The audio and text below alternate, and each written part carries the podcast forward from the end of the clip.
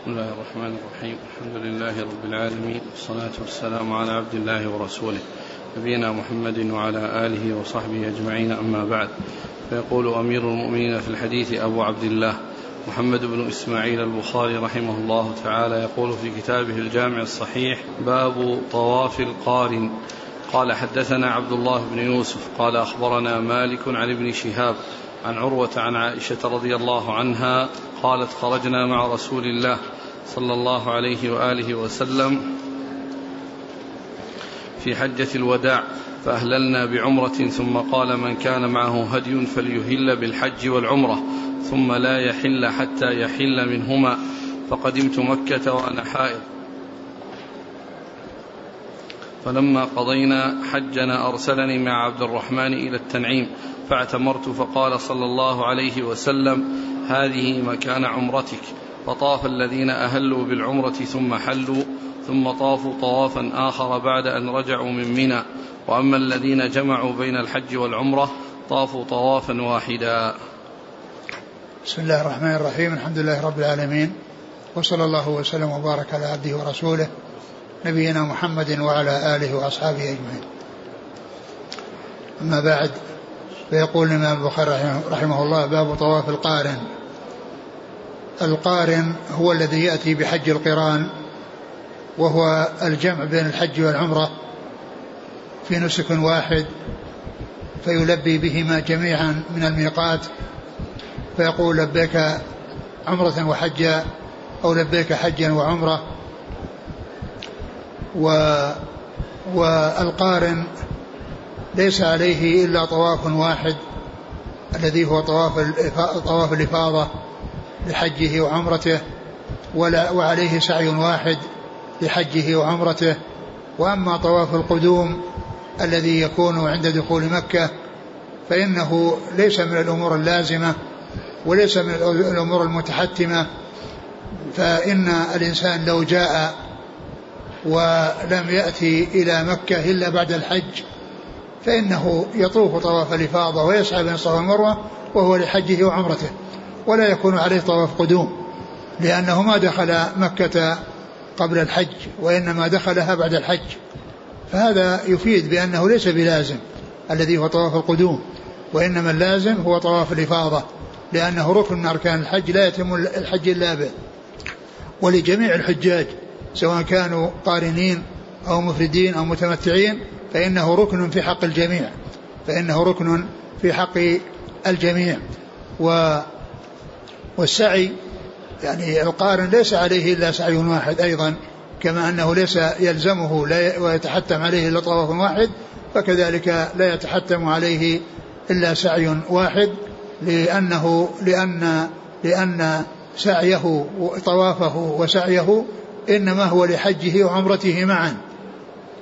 وأعمال العمرة غير متميزة عن أعمال الحج وغير منفكة بل هي مقرونة.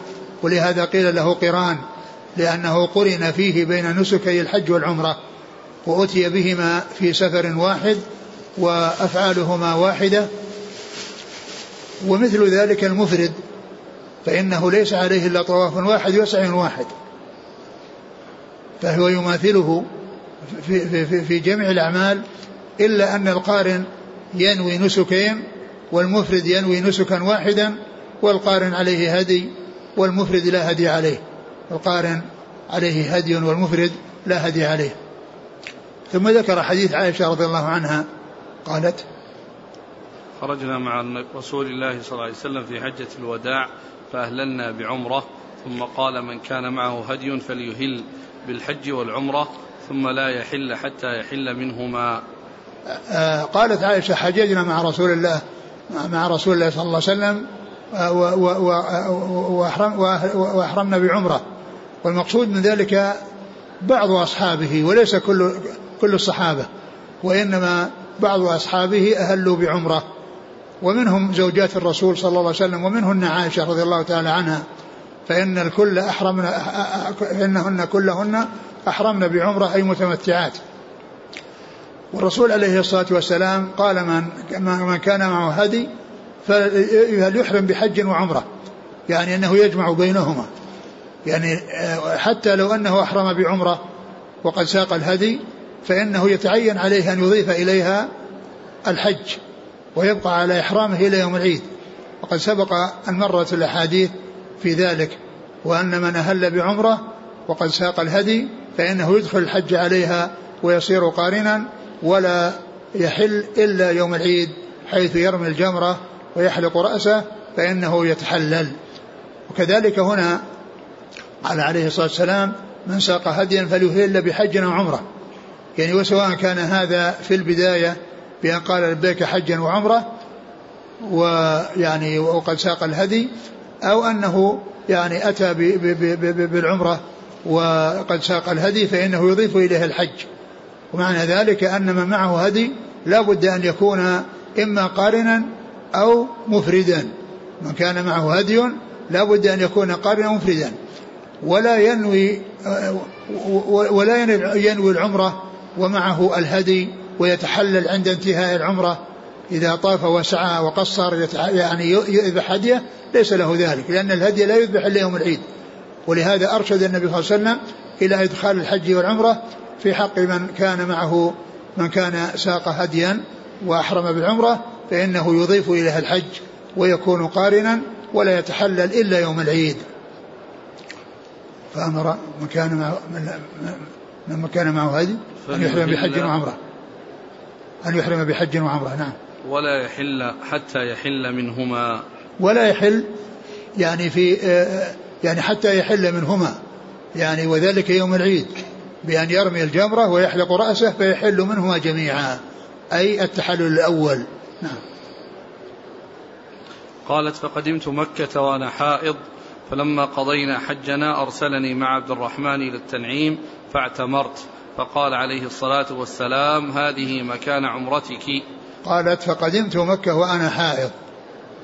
وهذا فيه اختصار لأنه جاء تفصيل ذلك في بعض الروايات وأنه أمرها بأن تدخل حج العمرة وتصير قارنة وتفعل كل شيء يعني يفعله الحجاج إلا أنها لا تطوف البيت حتى تطهر وحتى يعني آآ آآ تنتهي ينقطع عنها الحيض وتطهر وتدخل وتطوف وتسعى. فكان أنها لما دخلت مكة ويعني و جاء انتهى الحج وكانوا في اليوم ليلة الرابع عشر وكانوا بالأبطح ف يعني اعتمرت يعني من التنعيم بإذن رسول الله صلى الله عليه وسلم وبطلب منها وقال عليه الصلاة والسلام هذه مكان عمرتك. يعني مكان عمرتك التي دخلت بها ولم تتمكني منها ولم تتمكن ولم تتمكني منها فإن هذه مكانها لأنها طلبت من النبي صلى الله عليه وسلم أنها تأتي بعمرة وذلك لأن الذين اعتمروا مثلها طافوا طوافين وسعوا سعيين طوافا وسعيا لحج لعمرتهم وطافا لسعي طوافا وسعيا لحجهم وهي إنما طافت طوافا واحدا لسعيها لحجها وعمرتها وقالت إن الناس يرجعون يعني بنسكين وهي بنسك واحد وقال لها عليه الصلاة والسلام إن طوافك وسعيك لحجك وعمرتك لأن لأن لأن القارن آه، حجه وعمرته مقترنان وأفعالهما واحدة والطواف للنسكين أي طواف الإفاضة والسعي بين الصفا والمروة للنسكين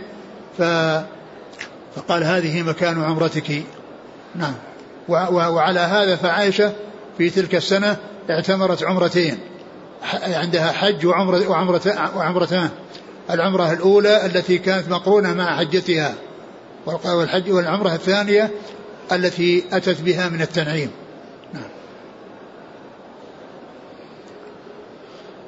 قالت فطاف الذين أهلوا بالعمرة ثم حلوا. فطاف الذين أحلوا بالعمرة أهلوا بالعمرة ثم حلوا. يعني طافوا وسعوا لأنهم دخلوا محرمين بالعمرة والعمرة يعني لابد فيها من طواف لها وسعي. ثم بعد ذلك التحلل بالحلق أو التقصير وكانوا قد قصروا ولم يحلقوا. لأنه لم يبقى الحج إلا أياما قليلة لأن قدومهم في صبيحة رابع ذي الحجة والشعر لا ينبت في هذه المدة فقصروا ليبقى شعر يحلق يوم العيد ولو كان ومن كان دخل مكة متمتعا وفيه مدة ينبت فيها الشعر فإن الأولى في حقه الحلق. ومن و و و لأنه أفضل من, من, من التقصير. وقد دعا النبي صلى الله عليه وسلم للمحلقين ثلاث مرات والمقصرين مرة إلا أنه يستثنى من ذلك ما إذا كان الحج قريبا ولا يكون هناك وقت ينبت فيه الشعر فإن الأولى التقصير ليبقى شعر يحلق يوم العيد. فطاف فطاف الذين فطافوا وأحلوا فطاف نعم الذين أهلوا بالعمرة ثم حلوا. نعم ثم حلوا لأنهم قد انتهت عمرتهم. طافوا وسعوا وقصروا فانتهت العمرة. نعم. ثم طافوا طوافا آخر بعد أن رجعوا من منى. ثم طافوا طوافا آخر بعد أن رجعوا من منى. والمقصود من ذلك هذا الطواف الآخر هو السعي بين الصفا والمروة. لأن الطواف الذي طواف الإفاضة بعد الرجوع إلى منى هذا في حق جميع الحجاج كلهم. لا يختص بهؤلاء وإنما الذي يختص بهم ويلزمهم الذي هو السعي بالإضافة إلى الطواف لطواف الإفاضة. يعني طواف الإفاضة لازم في حق الجميع. وأما المعتمر فعليه طواف وسعي لحج لعمرته يأتي به أول ما يدخل مكة وعليه طواف أي طواف الإفاضة وسعي لحجه بعد الرجوع من من من عرفة فيكون عنده طوافان وسعيان. والذي يلزمه الطواف السعي الثاني السعي مرة ثانية هو المتمتع. وأما القارن ليس عليه إلا سعي واحد والمفرد ليس عليه إلا سعي واحد فإذا هذا الطواف الذي أتوا به أتى به هؤلاء إنما هو السعي وليس وليس المقصود بطواف الإفاضة لأن طواف الإفاضة لا يختص بهم وإنما يلزم الجميع جميع الحجاج يلزمهم وهو ركن من أركان الحج. في حق الجميع المفردين والقارنين والمتمتعين. نعم. و ثم طافوا طوافا آخر بعد أن رجعوا من منى وأما الذين جمعوا بين الحج والعمرة طافوا طوافا واحدا. يعني وأما الذين جمعوا بين الحج والعمرة إنما طافوا طوافا واحدا الذي هو الذي هو السعي. يعني الذي أتوا به قبل ذلك إذا كانوا أتوا به بعد طواف القدوم إذا كانوا قدم مكة قدموا مكة وطافوا القدوم وسعوا بعده فإن ذلك يعني يكون لسعيه لحجهم وعمرتهم. وإن طافوا طواف الإفاضة وطواف القدوم ولم يسعوا وأخروه إلى بعد طواف الإفاضة فلهم ذلك ولكن الأولى التقديم لأن النبي صلى الله عليه وسلم قدمه وهو قارن فإنه طاف بالبيت طواف القدوم وسعى بين الصفا والمروة وسعى بين الصفا والمروة ولكنه ليس بلازم أن يؤتى به بل يجوز أن يؤتى به بعد طواف الإفاضة. ويكون متحتما ولازما يعني حيث يأتي الإنسان إلى مكة بعد الحج فإنه ليس أمامه يعني إلا أن يسعى بعد طواف الإفاضة. لكن من قدم مكة قبل الحج فإنه يطوف طواف القدوم ويسعى بين الصفا والمروة ويكون ذلك السعي مقدم على الحج وقد يتأخر عنه إذا تركه وأخره إلى موعد الحج أو أنه يتعين عليه فيما إذا دخل مكة بعد الحج فإنه لا, بد أن يأتي به ولا مجال يعني آه، لذلك إلا هذا. بخلاف الذي جاء مكة يعني آه، قبل الحج فإن آه، السعي في حقه له محلان. محل بعد بعد القدوم ومحل بعد الإفاضة. فإذا فعله في المحل الأول لا يفعله في المحل الثاني وإن لم يفعله في المحل الأول تعين فعله في المحل الثاني. نعم. قال حدثنا عبد الله بن يوسف التنيسي. عن مالك عن ابن شهاب عن عنورة عن عروة عن عائشة. نعم. قال حدثنا يعقوب بن إبراهيم قال حدثنا ابن علي عن أيوب عن نافع عن ابن عمر رضي الله عنهما أنه دخل على ابنه دخل ابنه عبد الله بن عبد الله وظهره في الدار فقال إني لا آمن أن يكون العام بين الناس أن يكون العام بين الناس قتال فيصدوك عن البيت فلو أقمت فقال قد خرج رسول الله صلى الله عليه وآله وسلم فحال كفار قريش بينه وبين البيت فإن حيل بيني وبينه أفعل كما فعل رسول الله صلى الله عليه وسلم. لقد كان لكم في رسول الله أسوة حسنة. ثم قال أشهدكم أني قد أوجبت مع عمرتي حجا. قال ثم قدم فطاف لهما طوافا واحدا. ثم أتى بحديث ابن عمر رضي الله تعالى عنهما الذي فيه الذي فيه أنه حج قارنا وأنه آه يعني طاف لهما طوافا واحدا طاف لهما طوافا واحدا يعني أن أنه حصل منه يعني طواف للإفاضة وطواف وسعي بين الصفا والمروة. وسعي بين الصفا والمروة. وكما عرفنا من قبل قبل هذا أن السعي يمكن أن يكون بعد القدوم ويمكن أن يكون بعد الإفاضة.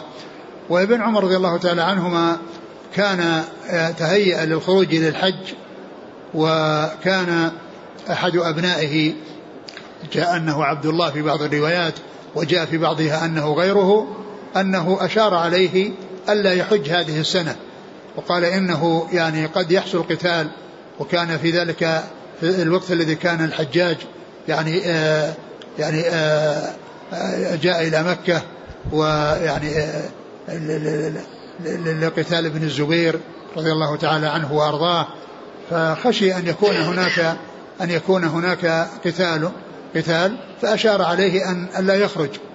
وقال وظهره بالدار يعني مركوبه لأن الظهر هو المركوب يعني معناه أنه ما خرج ولا بدأ بالخروج ولكنه متهيئ وظهره موجود في الدار أي مركوبه الدابة التي يحج عليها فأشار عليه أن يبقى وأن لا يخرج هذه السنة. فقال يخرج وإن حصل منع فإنه يفعل كما فعل رسول الله عليه الصلاة والسلام. والرسول صلى الله عليه وسلم خرج عام الحديبية بعمره وأصحابه وردهم كفار قريش واتفقوا معهم على أنه يرجع هذه السنة ويأتي بالعمرة من العام القابل و وقد حل منها ونحر هديه وحلق رأسه عليه الصلاة والسلام ورجع إلى المدينة. ورجع إلى فقال إن حصل شيء فأنا أفعل كما فعل رسول الله عليه الصلاة والسلام. وأحرم بالعمرة. ثم إنه أدخل عليه الحج. أدخل عليه الحج وقال إن شأنهما واحد كما يأتي في الرواية الأخرى. يعني معناها أن من, من يرد عن العمرة الرسول رد عن عمرة. وشأن الحج مثل عمرة. من رد عنه ومن حيل بينه وبينه فإنه يفعل كما فعل في العمرة. قال إنما شأنهما, شأنهما واحد ف فأحرم بالعمرة. وقال أشهدكم أنني أحرمت أحرمت بحج وعمرة وكان قبل ذلك أحرم بعمرة فأدخل عليها الحج وساق الهدي. نعم. أعد. عن ابن عمر. قال دخل ابنه عبد الله بن عبد الله نعم. وظهره في الدار فقال وظهره يعني ظهر بن عمر.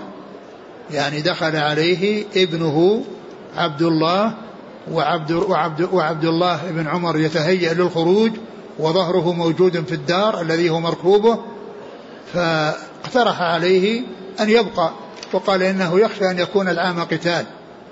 فقال أفعل كما فعل الرسول صلى الله عليه وسلم إذا, إذا, إذا منع من البيت. قال فقال إني لا آمن أن يكون العام بين الناس قتال فيصدوك عن البيت. فلو أقمت فقال قد خرج رسول الله صلى الله عليه وسلم فحال كفار قريش بينه وبين البيت فإن حيل بيني وبينه أفعل كما فعل رسول الله صلى الله عليه وسلم. لقد كان لكم في رسول الله أسوة حسنة. ثم قال أشهدكم أني قد أوجبت مع عمرتي حجا. قال ثم قدم فطاف لهما طوافا واحدا. فطاف لهما طوافا واحدا. يعني معلوم أن الطواف الواحد يعني الذي هو طواف الإفاضة يعني ليس على القارن إلا طواف واحد لحجه وعمرته وليس عليه إلا سعي واحد لحجه وعمرته. نعم. قال حدثنا يعقوب بن إبراهيم الدورقي. عن ابن علية إبراهيم إسماعيل بن إبراهيم. عن أيوب بن عن أبي بن أبي تميم السختياني. عن نافع عن ابن عمر. نعم. قال حدثنا قتيبة قال حدثنا الليث عن نافع أن ابن عمر رضي الله عنهما أراد الحج عام نزل الحجاج بابن الزبير فقيل له إن الناس كائن بينهم قتال وإنا نخاف أن يصدوك. فقال لقد كان لكم في رسول الله أسوة حسنة. إذا أصنع كما صنع رسول الله صلى الله عليه وسلم. إني أشهدكم أني قد أوجبت عمرة. ثم خرج حتى إذا كان بظاهر البيداء قال ما شأن الحج والعمرة إلا واحد أشهدكم أني قد أوجبت حجا مع عمرتي وأهدى هديا اشتراه بقديد ولم يزد على ذلك فلم ينحر ولم يحل من شيء حرم منه ولم يحلق ولم يقصر حتى كان يوم النحر فنحر وحلق ورأى أن قد قضى طوا ورأى أن قد قضى طواف الحج والعمرة بطوافه الأول. وقال ابن عمر رضي الله عنهما كذلك فعل رسول الله صلى الله عليه وآله وسلم. ثم ذكر ذكر الحديث من طريق أخرى وحديث ابن عمر حديث ابن عمر وعزمه على الخروج إلى الحج في العام الذي نزل فيه الحجاج في ابن الزبير. في مكة وقيل له أن أنه يخشى أن يكون قتال فلو أقمت وقال إن إن الرسول عليه الصلاة والسلام لما ذهب وقد اعتمر فصده كفار قريش فإنه تحلل من من من, من تحلل من من حرامه ونحر هديه وحلق رأسه وهذا هو الذي آه هذا هو الذي فعله الرسول. عليه الصلاة والسلام وهو الذي يفعله ابن عمر إن حيل بينه وبين البيت وأحرم بعمرة وأحرم بعمرة كما أن النبي صلى الله عليه وسلم في الحديبية أحرم بعمرة. أحرم بعمرة. وبعد ذلك قال ما شأن الحج والعمرة إلا واحدة يعني الرسول صد عن عمرة ومن صد عن الحج والعمرة فهو مثله يفعل كما فعل رسول الله عليه الصلاة والسلام. وأدخل الحج على العمرة واشترى هديا من قديد وساقه ويعني لما وصل إلى مكة طاف وسعى طاف وسعى ثم بعد الحج يعني آه، طاف طواف الإفاضة يعني وقال آه، إيش قال في الآخر؟ وقد اكتفى بطواف الأول. ورأى أن قد قضى طواف الحج والعمرة بطوافه الأول. ورأى أن أن قضى طواف الحج والعمرة؟ يعني بطوافه الأول. المقصود بالأول الذي حصل عند قدومه مكة هو السعي الذي يكون بعد طواف القدوم لأن طواف القدوم لا يغني عن عن طواف الإفاضة وإنما ذلك مستحب. ولو لم يأتي مكة إلا بعد الحج فإنه ليس أمامه إلا طواف الإفاضة وطواف وسعي بين الصفا والمروة ليس عنده طواف أول الذي هو طواف القدوم. طواف القدوم ليس من أركان الحج وإنما هو من مستحباته ومن العلماء من أوجبه. لكن لو أن إنسانا لم يأتي إلى مكة إلا بعد الحج فإنه سنة فات محلها ولا يعني وليس عليه إلا طواف الإفاضة والسعي بين الصفا والمروة. وإنما الذي حصل واكتفي به يعني بعد الحج هو السعي اكتفي بالسعي الذي حصل عند القدوم. فأتي بطواف الإفاضة بدون سعي. إيش قال؟ في لكن هنا الآن ألا يظهر أنه فرق في النية بين العمرة والحج؟ قال ما شأن الحج في أول قال إني أشهدكم أني قد أوجبت عمرة. نعم. ثم خرج حتى إذا كان بظاهر البيداء. البيداء الذي هي قريب من قريب من الميقات. البيداء إذا خرج من الوادي بدأ بالبيداء. قال ما شأن الحج والعمرة إلا واحد. أشهدكم أني قد أوجبت عمرة حجا مع عمرتي. يعني يعني قوله ما شاء الحج والعمرة إلا واحد يعني أن الرسول عليه الصلاة والسلام كان أحرم بعمرة وصد وهو أحرم بعمرة ولم يحرم بحج. وقال إن إن إن ما شأنهما إلا واحدا فأدخل الحج على العمرة وساق هديا أدخل الحج على العمرة وساق هديا وبذلك صار قارنا. فلما وصل مكة طاف وسعى وبعد الحج آه، آه، طاف طواف الإفاضة ولم يسعى بين الصفا والمروة وقال إنه اكتفى بطوافه الأول أي بسعيه بين الصفا والمروة. لأن طواف الإفاضة لا يستغنى عنه بطواف القدوم لأن طواف القدوم مستحب. وأما طواف الإفاضة ركن في حق الجميع. وطواف الإفاضة لا يكون إلا بعد الوقوف بعرفة والمبيت بمزدلفة لا يكون طواف الإفاضة إلا بعد الوقوف بعرفة والمبيت بمزدلفة فإذا كونه يعني قال ما شأنهما إلا واحد أن من أحرم بعمرة وصد كما حصل لرسول الله صلى الله عليه وسلم فإنه يتحلل ومن أحرم بحج وعمرة فإنه وصد فإنه يتحلل. لكن الآن هل هو أحرم بعمرة أولا؟ نعم هو قال. ثم أدخل عليها الحج نعم هو هذا نعم. يعني بعد الإحرام بعد الميقات. يعني بعد الإحرام نعم. يعني على طرف الميقات. لأنه على ظهر البيداء يعني من حين ما دخل. وإذا ساق هديا فإنه يلزمه أن يدخل الحج على العمرة. وهو أدخلها أدخل الحج عليها واشترى هديا من قديد. قال حدثنا قتيبة نعم بن سعيد عن الليث عن نافع عن ابن عمر. نعم. صلى الله عليك. مفرد ساق الهدي فأراد أن يقلبها إلى قران. يمكن. يمكن أن يضيف العمرة إليه ويصير قانا. قبل أو بعد؟ قبل الطواف بعد الطواف؟ كله لأن أعمال القارن والمفرد واحدة. لا فرق بينهما في الطواف. ولا في السعي. لا فرق بين القارن والمفرد إلا في أمرين. أحدهما أن القارن يأتي بنسكين ويحرم بنسكين والمفرد يحرم بنسك واحد الذي هو الحج. والأمر الثاني هو هو هو الهدي. فإن فإن القارن عليه هدي والمفرد لا هدي عليه. الهدي الذي يساق لابد يكون من الحل.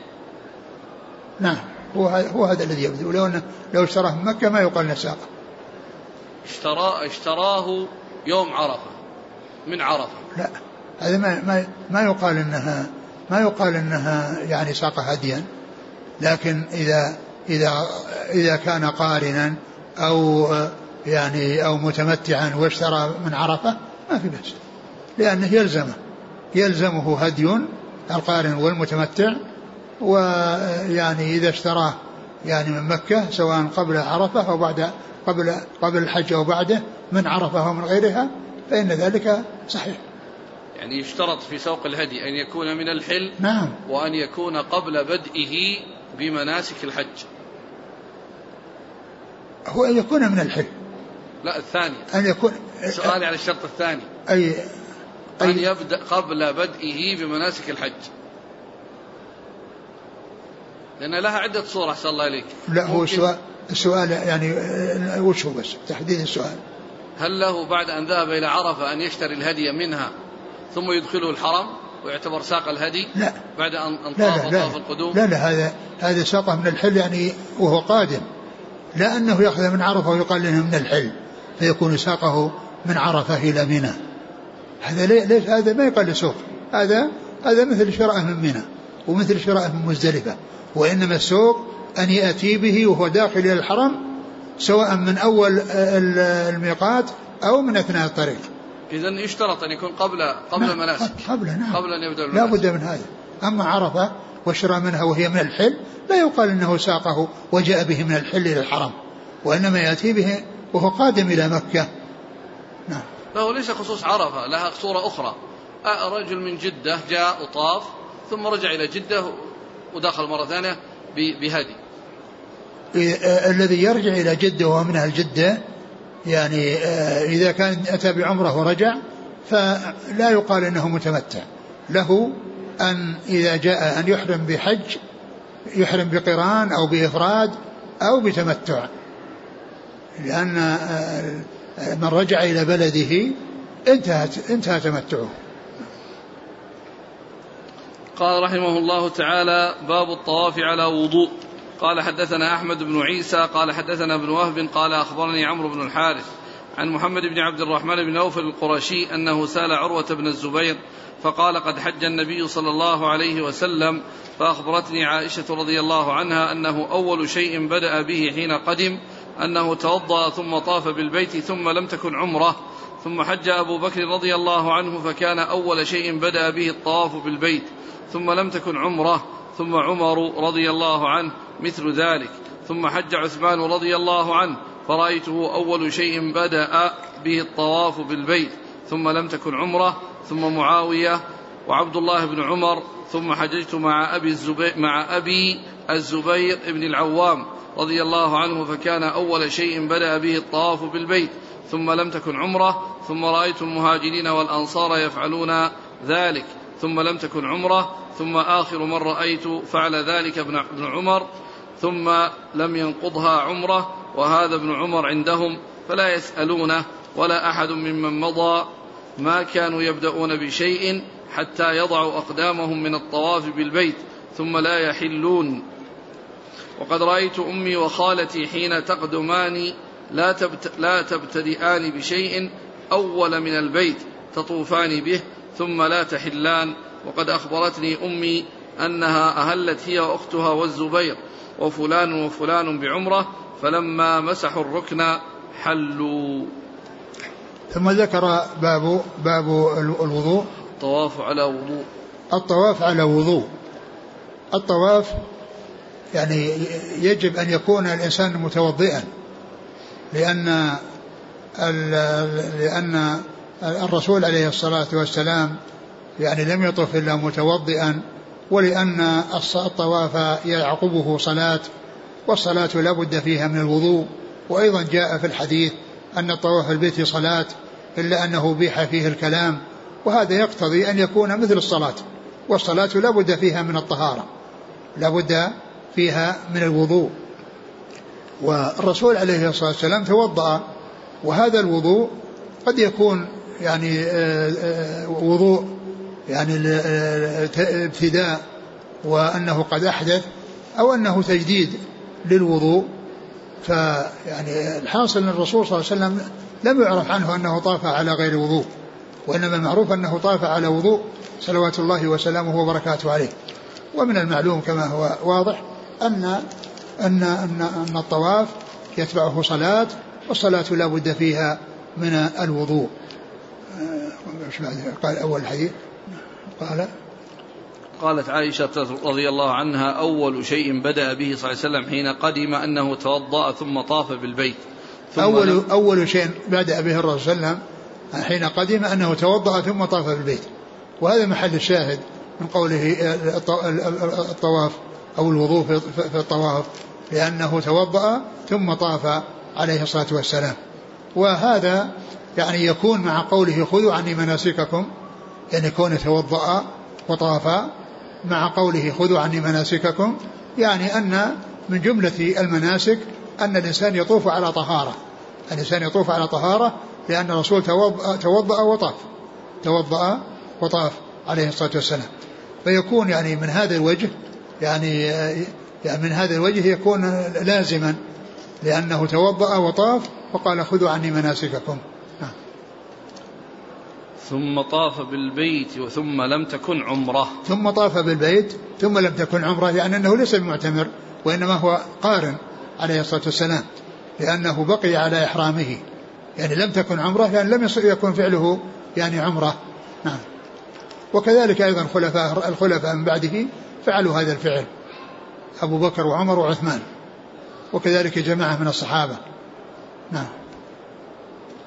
قال ثم معاوية وعبد الله بن عمر ثم نعم. حججت مع أبي الزبير فكان نعم. أول شيء بدأ به الطواف ثم لم تكن عمرة نعم. ثم رأيت المهاجرين والأنصار يفعلون ذلك ثم لم تكن عمرة ثم آخر من رأيت فعل ذلك ابن عمر ثم لم ينقضها بعمرة وهذا ابن عمر عندهم فلا يسألونه ولا أحد ممن مضى ما كانوا يبدأون بشيء حتى يضعوا أقدامهم من الطواف بالبيت ثم لا يحلون ما كانوا ما كانوا يبدأون بشيء حتى يضعوا أقدامهم من الطواف بالبيت.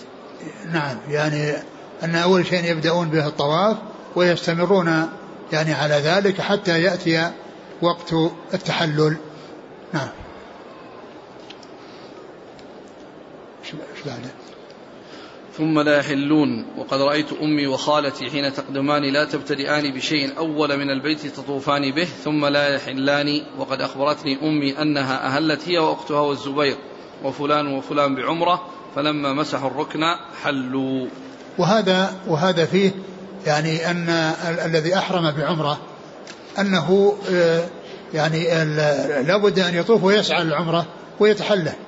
وقوله بعد أن انتهوا من الركن يعني وانتهوا من الطواف يعني هو مثل ما تقدم أنه آه، يعني مع الأشياء الأخرى التي وراءه كما مر في بعض الأحاديث أنه سئل ابن عمر عن الرجل يأتي زوجته بعد أن ينتهي من الطواف قال إن الرسول عليه الصلاة والسلام طاف وسعى بين الصفا والمروة وتحلل وقال وقد كان لكم في رسول الله أسوة حسنة.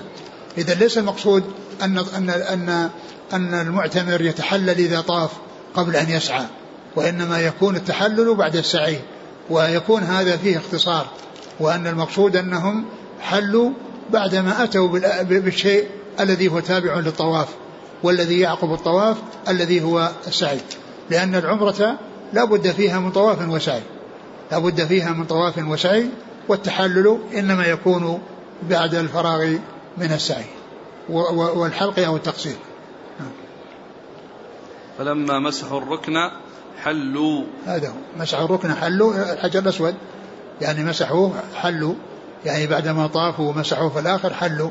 يعني معناه انتهوا من الطواف ولكنهم آه، أتوا بالأشياء التي لا بد منها بعد الطواف وحلوا بعد ذلك. لأنهم حلوا بعد الطواف مباشرة. نعم. قال حدثنا أحمد بن عيسى. نعم.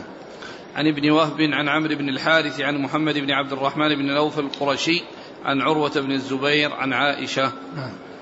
قال رحمه الله تعالى باب وجوب الصفا والمروة وجعل من شعائر الله.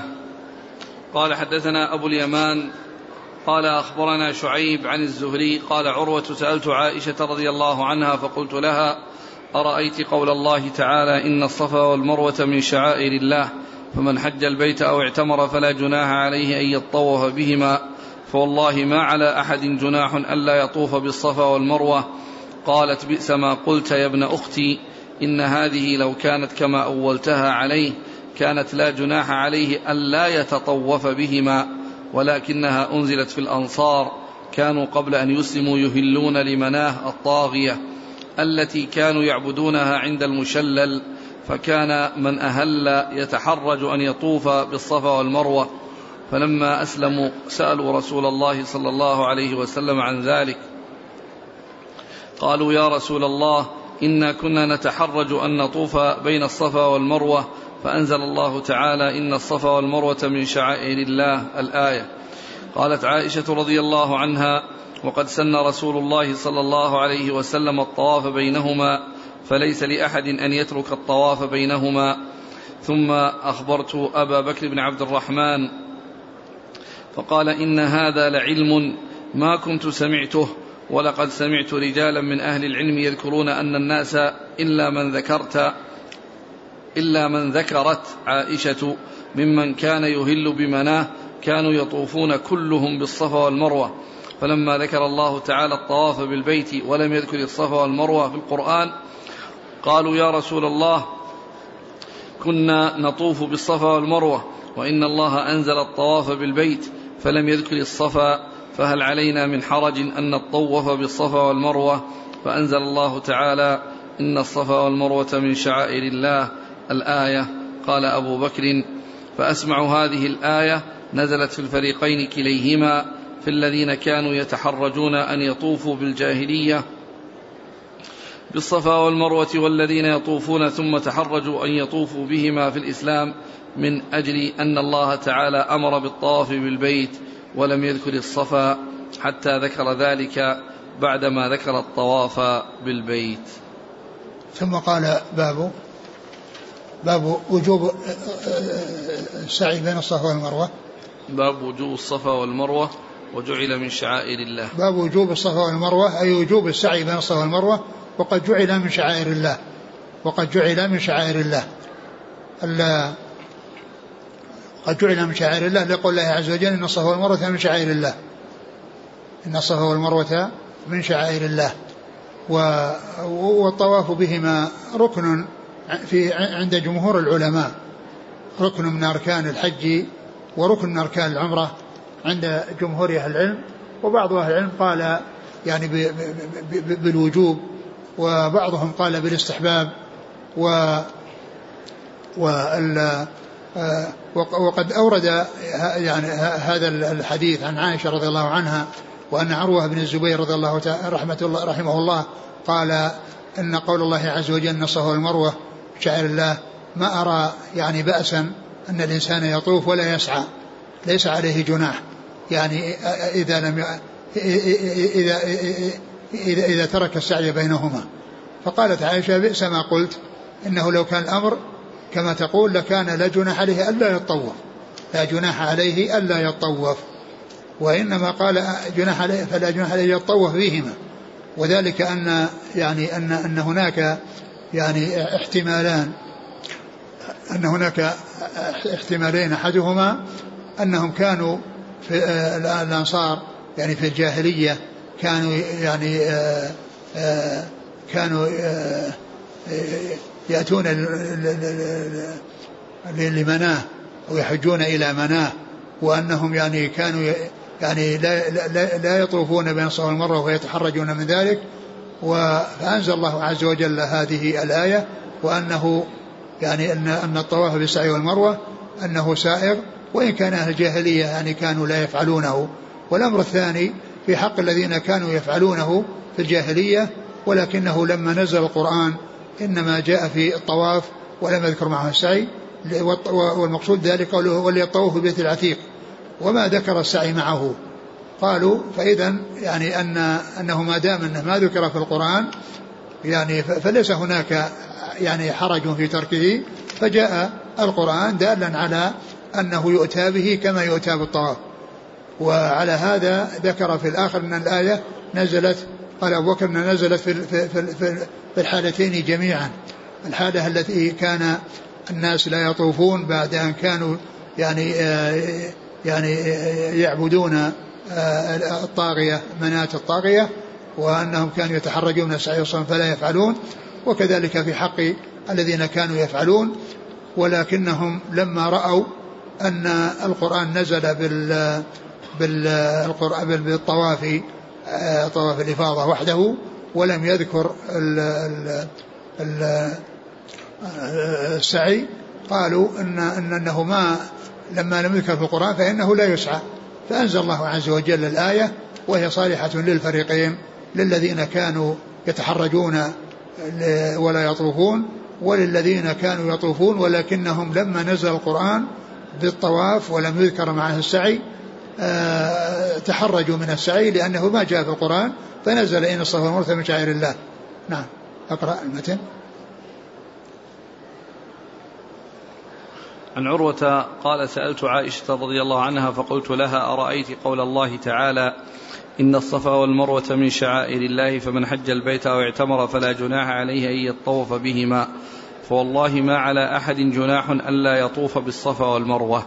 وقد جاء في بعض الروايات قال لو كنت حديث السن وكنت حديث السن وهذا اعتذار لكونه فهم هذا الفهم وأنه تبين له بعد أن بينت له عائشة ذلك.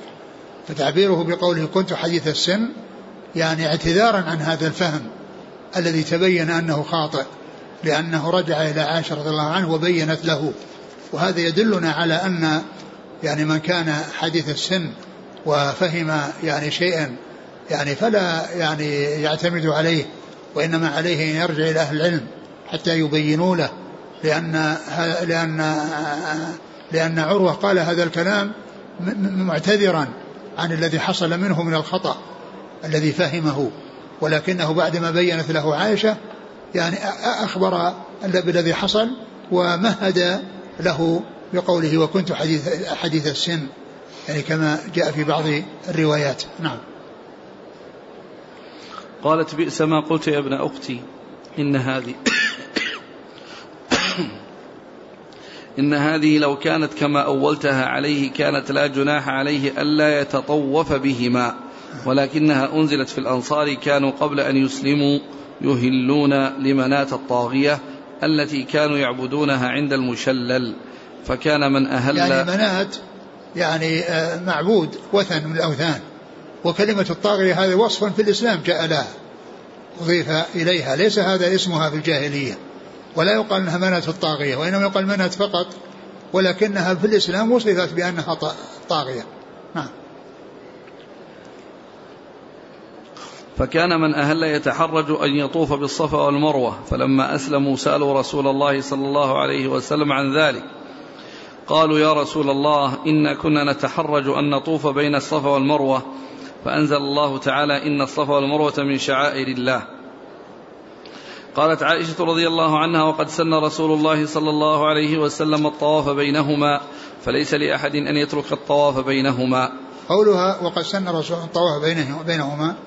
يعني هذا لفظ السنة هذا يعني أعم من أن يكون يعني آآ آآ من أن يكون واجبا أو غير واجب لأن لفظ السنة يطلق إطلاقات أربعة. لفظ السنة يطلق إطلاقات أربعة. أشملها وأعمها هذا الذي ذكرته عائشة في هذا الحديث أن الرسول صلى الله عليه وسلم سن ومن أمثلته قوله صلى الله عليه وسلم من رغب عن سنتي فليس مني. لأن سنته يعني سواء كان واجبا أو مستحبا يعني لأن كل ما جاء عن, عن الله وعن رسوله عن الله وعن رسوله وهو سنة رسول الله صلى الله عليه وسلم. لأنه جاء به من عند الله الكتاب والسنة كلها وحي من الله. فإذا كل ما جاء به النبي صلى الله عليه وسلم فهو سنته. ومنه ما هو واجب ومنه ما هو غير واجب. من هو ما هو لازم ومنه ما هو غير لازم. فإذا قول عائشة قوله, قوله قد سن رسول الله يعني أنه جاء في سنته. ولا يقال أنه يعني مستحب. فإذا هناك سنة لها أربعة معاني. الأول المعنى العام الذي يشمل كل ما جاء في الكتاب والسنة وهو سنة الرسول صلى الله عليه وسلم. والمعنى الثاني أن السنة يراد بها الحديث فقط يعني حديث الرسول صلى الله عليه وسلم.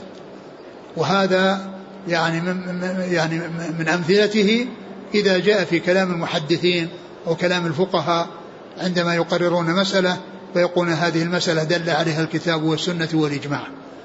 أما الكتاب فقول الله تعالى كذا وأما السنة فقول رسول الله صلى الله عليه وسلم كذا.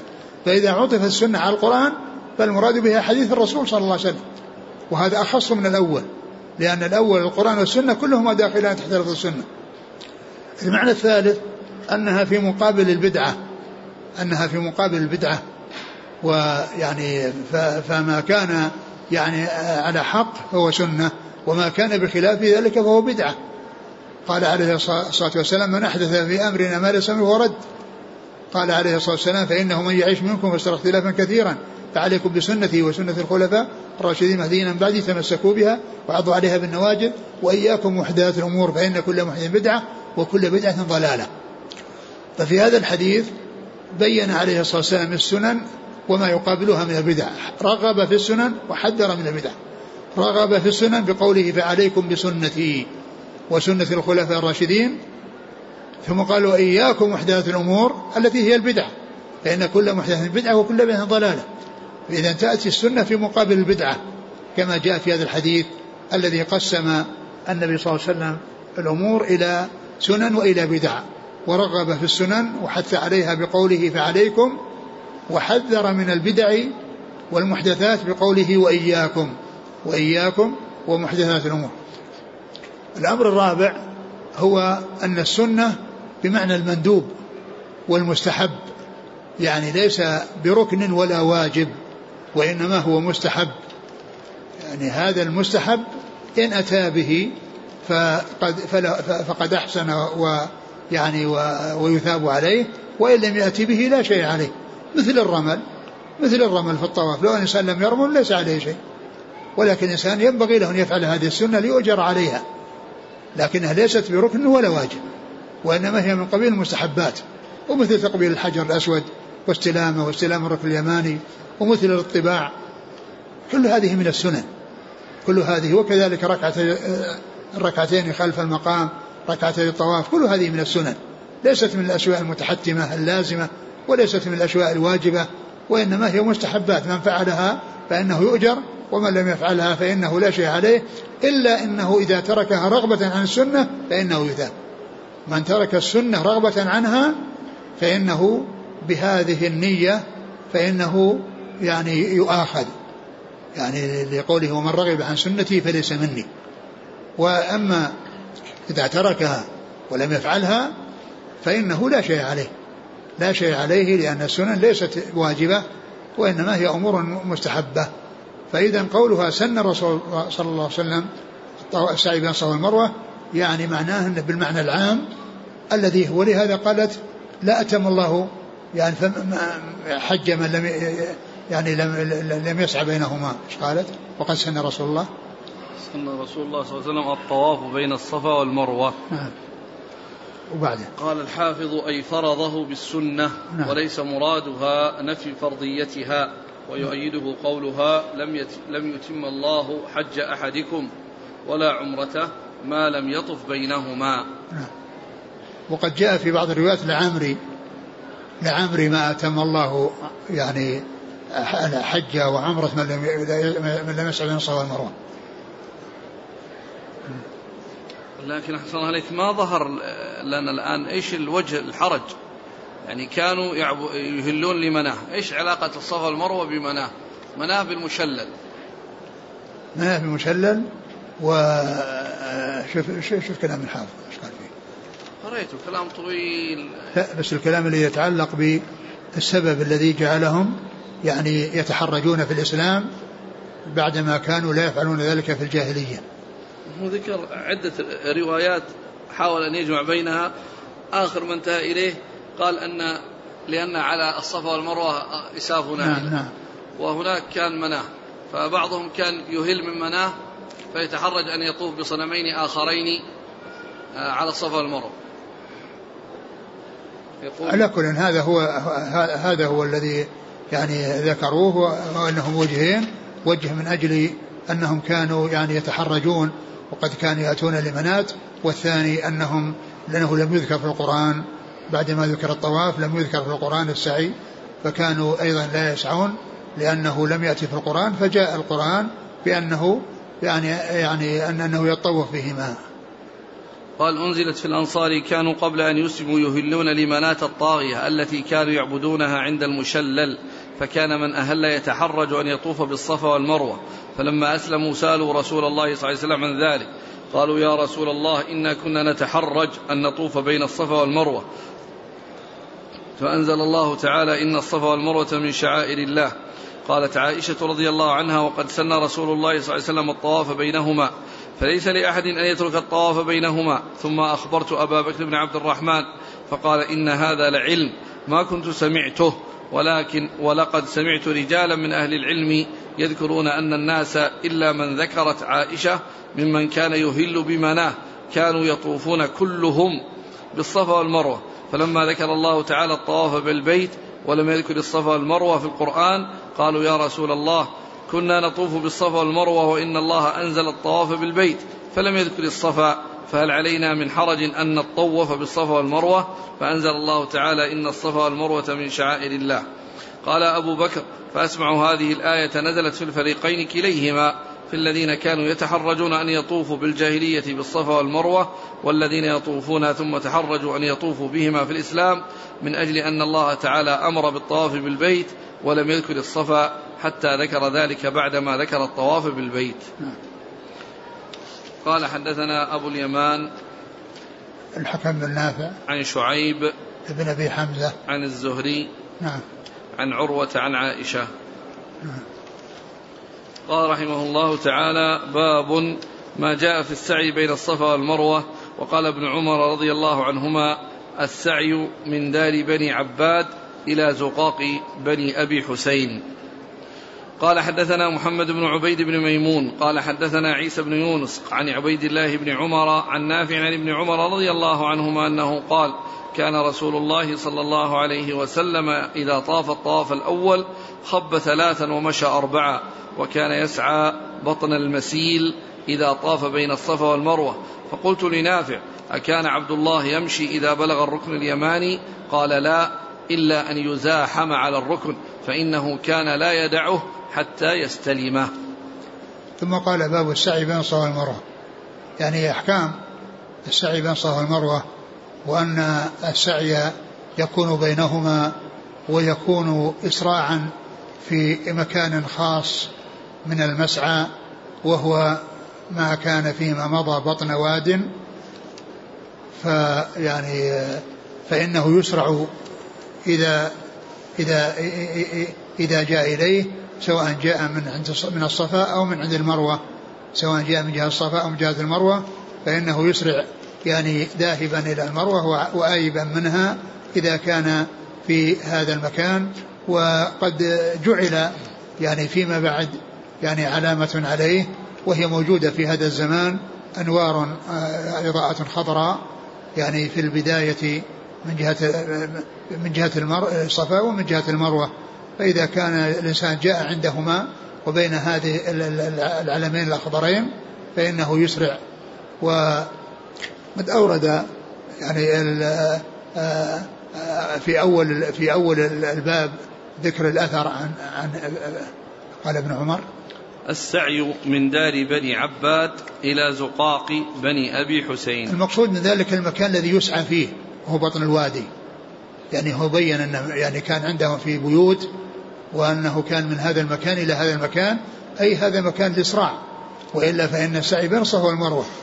إلا أنه ما ما عدا ذلك مشي وليس يعني بإسراع. وإنما الإسراع في هذه المنطقة القليلة الصغيرة التي هي الآن بين العلمين الأخضرين. فقوله بني بني دار بن دار بن عباد بني. ها؟ بني عباد. دار بني عباد ودار وزقاق بني أبي حسين. وزقاق بني أبي حسين.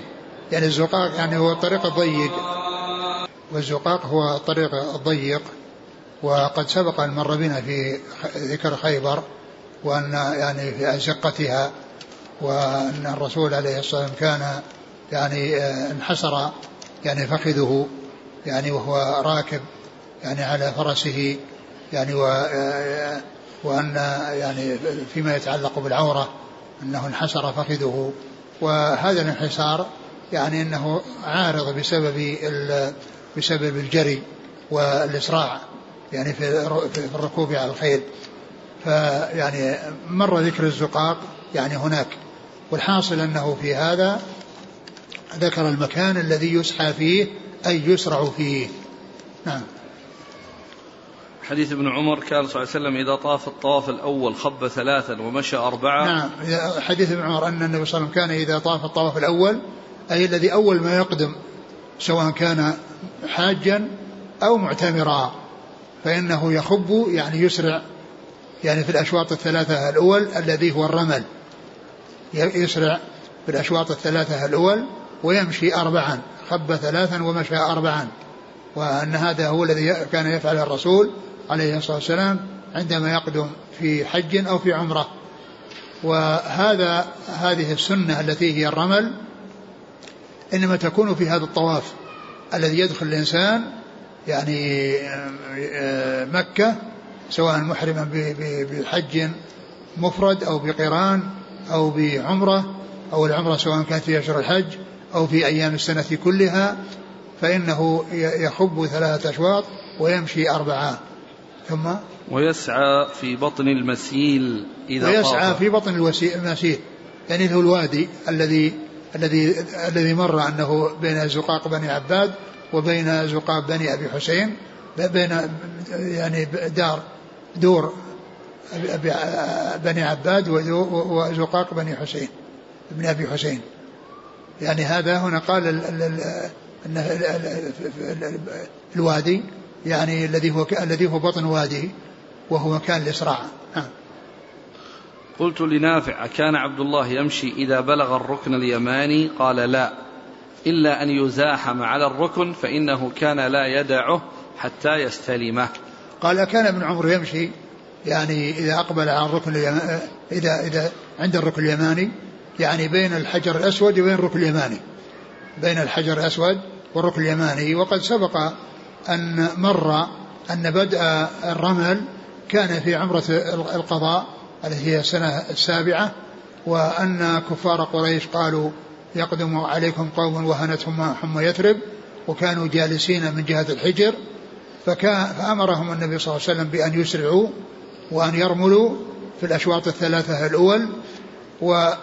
وأمرهم إذا كانوا بين الحجر بين الركنين اليمانيين فإنهم يمشون من أجل أن يحصل لهم شيء من الراحة لأن الكفار في الجهة الشمالية والكعبة تسترهم فأمر أذن لهم أن يمشوا حتى يعني لا يحصل عليهم مشقة بسبب هذا الرمل.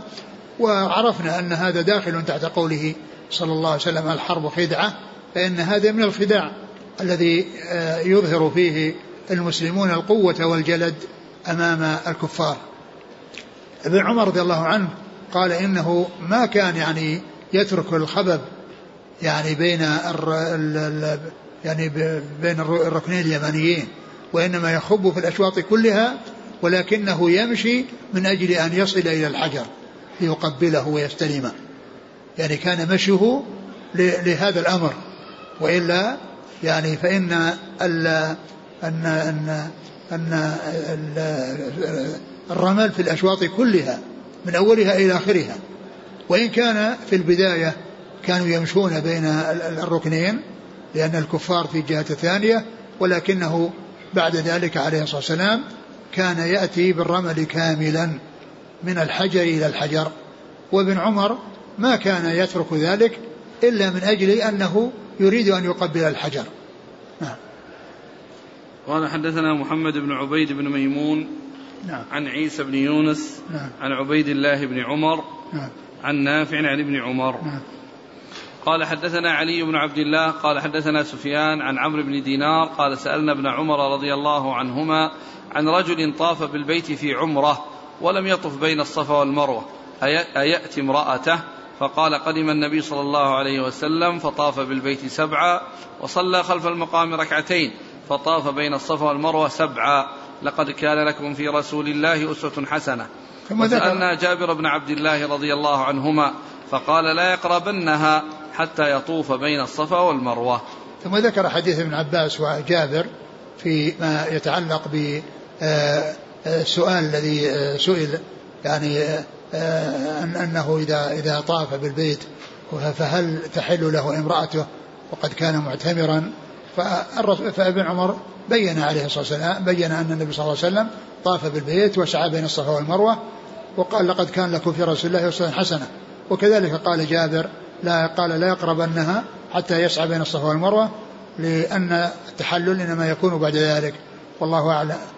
أقرأ المسند قال حدثنا علي بن عبد الله ابن المديني. عن سفيان. هو بن عيينة. عن عمرو بن دينار. نعم. عن ابن عمر وجابر بن عبد الله. رضي الله عنهما والله أعلم وصلى الله وسلم وبارك على عبده ورسوله نبينا محمد وعلى آله وأصحابه أجمعين.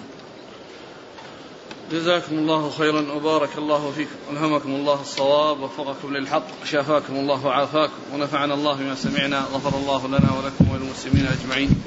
سبحانك اللهم وبحمدك نشهد أن لا إله إلا أنت نستغفرك ونتوب إليك.